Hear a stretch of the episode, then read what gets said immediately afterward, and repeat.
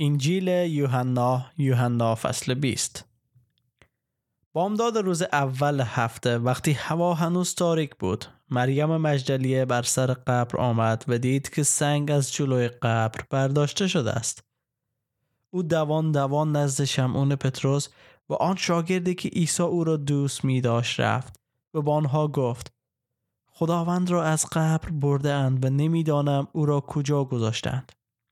پتروس و آن شاگرد دیگر به راه افتادند و به طرف قبر دویدند. هر دو با هم می دویدن ولی آن شاگرد دیگر از پتروس جلو افتاد و اول به سر قبر رسید. او خم شد و به داخل قبر نگاه کرد. کفن را دید که در آنجا قرار داشت ولی به داخل قبر نرفت. بعد شمعون پتروس هم رسید و به داخل قبر رفت. او هم کفن را دید که در آنجا قرار داشت و آن دستمالی که روی سر او بود در کنار کفن نبود بلکه پیچیده شده و دور از آن در گوشه گذاشته شده بود. بعد آن شاگردی هم که ابتدا به قبر رسید به داخل رفت. آن را دید و ایمان آورد. زیرا تا آن وقت آنها کلام خدا را نفهمیده بودند که او باید بعد از مرگ دوباره زنده شود. پس آن دو شاگرد به منزل خود برگشتند. اما مریم در داخل قبر ایستاده بود و گریه می‌کرد. همانطور که او اشک میره خم شد و به داخل قبر نگاه کرد. و دو فرشته سفید پوش را دید که در جایی که بدن عیسی را گذاشته بود یکی نزدیک سر و دیگری نزدیک پا نشسته بودند. آنها به او گفتند ای زن چرا گریه می‌کنی؟ او پاسخ داد خداوند مرا بردند و نمی‌دانم او را کجا گذاشتند. وقتی این را گفت به عقب برگشت و عیسی را دید که در آنجا ایستاده است ولی او را نشناخت. عیسی به او گفت ای زن چرا گریه می‌کنی؟ به دنبال چه کسی میگردی؟ مریم به گمان این که او باغبان است به او گفت ای آقا اگر تو او را برده ای به من بگو او را کجا گذاشته ای تا من او را ببرم. عیسی گفت ای مریم. مریم برگشت و به زبان عبری گفت ربونی یعنی ای استاد.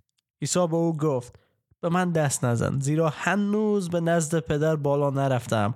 اما نزد برادران من برو و به آنها بگو که اکنون نزد پدر خود و پدر شما و خدای خود و خدای شما بالا می روم. مریم مجدلیه نزد شاگردان رفت و به آنها گفت من خداوند را دیدم. سپس پیام او را به آنان رسانید. در غروب روز یکشنبه وقتی شاگردان از ترس یهودیان در پشت درهای بسته دور هم جمع شده بودند عیسی آمد و در میان آنان ایستاد و گفت سلام بر شما باد. و بعد دستها و پهلوهای خود را به آنان نشان داد. وقتی شاگردان خداوند را دیدند بسیار شاد شدند. عیسی باز هم گفت سلام بر شما. همانطور که پدر مرا فرستاد من نیز شما را میفرستم. بعد از گفتن این سخن عیسی بر آنان دمید و گفت روح القدس را بیابید.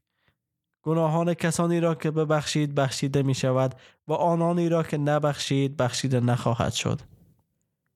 یکی از دوازده شاگرد یعنی توما که به معنای دوغلو است موقعی که عیسی آمد با آنها نبود. پس وقتی که سایر شاگردان به او گفتند ما خداوند را دیده ایم او گفت من تا جای میخها را در دستش نبینم و تا انگشت خود را در جای میخها و دستم را در پهلویش نگذارم باور نخواهم کرد. بعد از هشت روز وقتی شاگردان بار دیگر با هم بودند و توما هم با آنان بود با وجود اینکه درها بسته بود عیسی به درون آمد و در میان آنها ایستاد و گفت سلام بر شما. و بعد به توما گفت انگشت خود را به اینجا بیاور دستهای مرا ببین دست خود را بر پهلوی من بگذار و دیگر بی ایمان نباش بلکه ایمان داشته باش.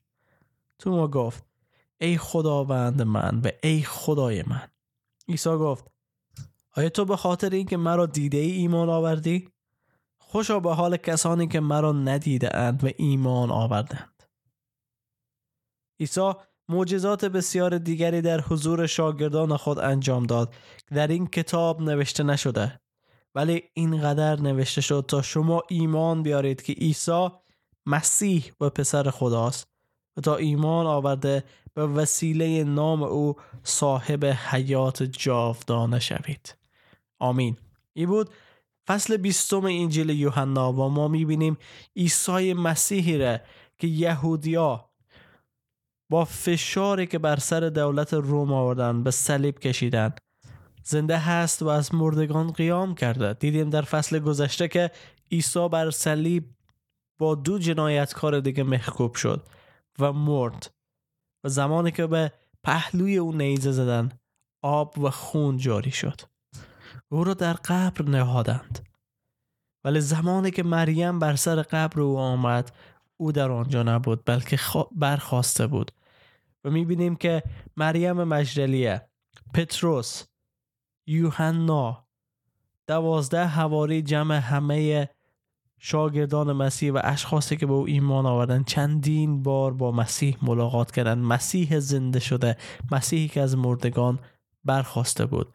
همه اینها شاهدان مرگ مسیح بودند.